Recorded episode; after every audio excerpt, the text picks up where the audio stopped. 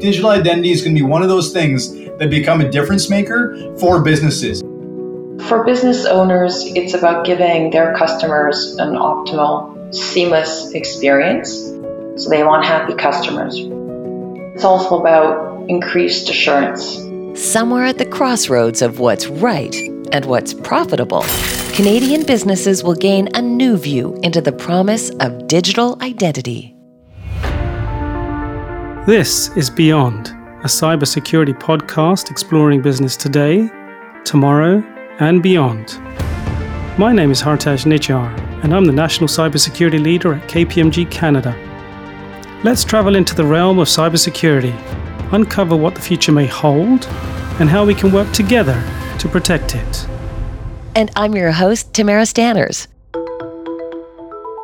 Over the last two episodes, we've discussed the important role that identities play in the everyday lives of Canadians. And we've highlighted how the emergence of digital identity systems might affect citizens. But what will the shift to digital ID mean for businesses? That's what we'll explore in this episode. With the increased digitization of public and private sector services, and rising expectations from customers, organizations all over the world now have access to more user data than ever before. And as privacy concerns and regulatory scrutiny grow, the importance of knowing and understanding your data is paramount. In the interest of learning what types of data requires protection, let's consider two key use cases for identity data within a typical business there is two key ways that businesses are using identity data currently. That's Marc Chaput, KPMG's identity and access management specialist. So the first use case is uh, any organization involved in a business to customer relationship have to manage information about their customer in order to do business with them. And the second very important use case is to manage the employee data of an organization. The workforce management is very important. There's many business processes which involve dealing with data of your employees.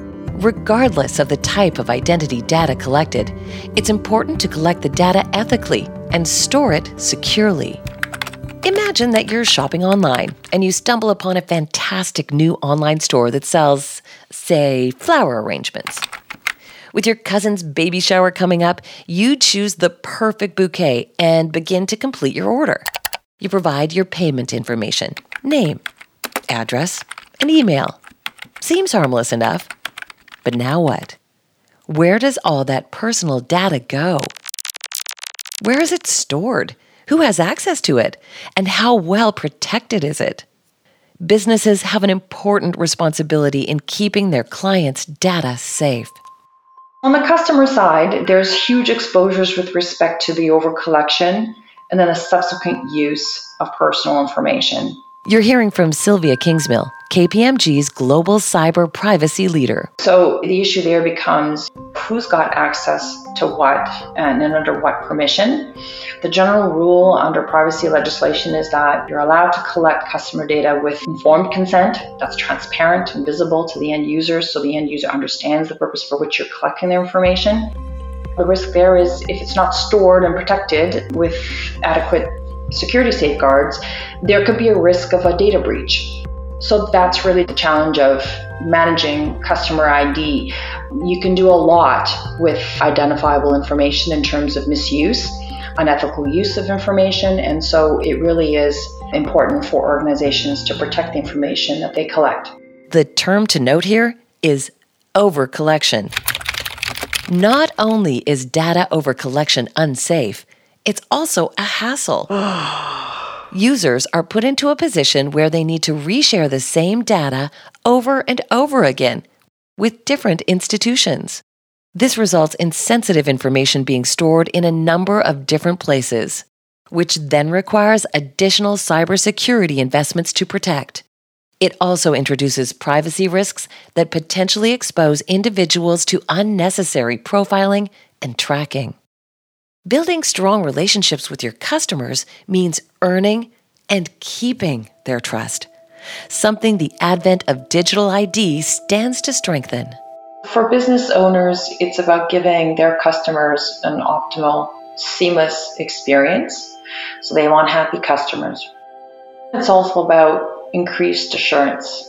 Businesses will have trust that they're getting authentic information and it minimizes their risk exposures. So, in effect, they don't have to worry about the cost and the consequence of having a breach on their hands. So, it's in fact not just easier for their end customers, it's also easier on them to have a more secure digital ID because current solutions like scanning your driver's license, for example, and sending it by email are really inconvenient on both sides and they're also really insecure. So, in effect, the customer will feel empowered because they can share the data when needed, they can revoke their consent, and the organization, the data custodian, the collector of the information, is not only compliant with their privacy obligations in law, but they are doing the right thing for their customers. Loyal customers, trusted transactions, and significant cost reductions. Think about it. When all identification can be linked back to a trusted source, rather than being dependent on multiple standalone solutions, it'll allow businesses to rid themselves of the responsibility to constantly verify their customers' identities which means more free time and resources to focus on making their business thrive. Plus, jumping on digital ID implementation early can lead to a significant competitive advantage, as Imran Bashir shares. We heard from Imran back in episode one. Digital identity is going to be one of those things that become a difference maker for businesses. If you are a business that offers instant and more seamless access to your services because you accept digital identities versus a business that is expecting their customers to either wait on hold or wait for a code in the mail or to go visit their bricks and mortar store at the earliest convenience, I tell you that the former is going to win out 100% of the time in the digital future. As Marc Chaput shared earlier in this episode, in addition to customer data, another key type of identity information businesses leverage is that of their employees, a process that comes with a set of unique considerations. There is a couple of challenges related to managing your employees' data. That's Marc again. The first one is when an organization wants to hire new talent, there's a new world created by the pandemic some organizations are hiring people without having them on site. So you need to be able to prove the identity and identify properly the person you are hiring. Another very important one is onboarding process. So there's a lot of information related to onboarding process of your employee. One example is you want to do a background check you need to gather banking information in order to pay your employee. There are several processes which involve gathering, manipulating, storing information of your employee. And the third one, which is very important, is granting access to your employee. You want to make sure you only grant access related to the job of that new employee. You don't want to give your employee more access than what they need. So that's the third challenge. Of course, today there are many safeguards in place to make sure that new candidates and existing employees are indeed who they say they are. HR teams in organizations all across Canada put tremendous effort into ensuring that hiring, onboarding, and offboarding processes are streamlined. But these efforts are still very manual and repetitive. As such, digital ID still stands to make its mark. Let's explore one potential scenario. Did you hear about that flag HR caught yesterday? Yeah, I heard it's the second one this week since we launched the new ID system. Seriously? I'd obviously heard of people embellishing on their resumes, but I didn't know that it was this common. Honestly, I'm not that surprised. Before the centralized system, who would take the time to check if that diploma was real? I mean, I could Photoshop one from Harvard in about five minutes. Don't tell anyone, but for my first job at Purple Juice when I was 16, I lied on my resume. Said that I had worked at a coffee shop before. Hey, they hired me and I made some good juice. well, your secret is safe with me. But obviously, this is a different ballgame. I can't believe they not only lied about their alma mater, but also their senior level work experience. Just imagine if we had offered them the director role. They wouldn't have known which way is up. I know. It's fascinating to me what people do when they think they won't get caught. Except now they will be. When we embrace trusted sources and ongoing validation, fraud becomes much easier to catch. This alone can act as a deterrent for fraudsters. Beyond attracting and hiring talent, digital ID will also improve other facets of HR. There's a way to be very more efficient about the way we are doing onboarding. We have a strong source of truth that removes the need to store temporary file of paper ID of your employees and that will allow you to do a better job in evaluating the need for accesses of your new employee and to do access provisioning based on the need to know basis and the least privilege principle. Speaking of granting access, think about a scenario where access management can be the make or break point in a client interaction. Meredith, it's done. The contract is signed. Harper and his team are on the way to the secure floor as we speak. Wow, you guys pulled it off, huh? That's amazing news. It's a huge contract, high profile too. Yes, and the big boss wants you on our client's team. Really? That's incredible. Thanks so much for putting my name in. Of course, you are the best person for the job, and you have earned this. Do you have any meetings right now? If you do, cancel them. Come with me. Sure thing.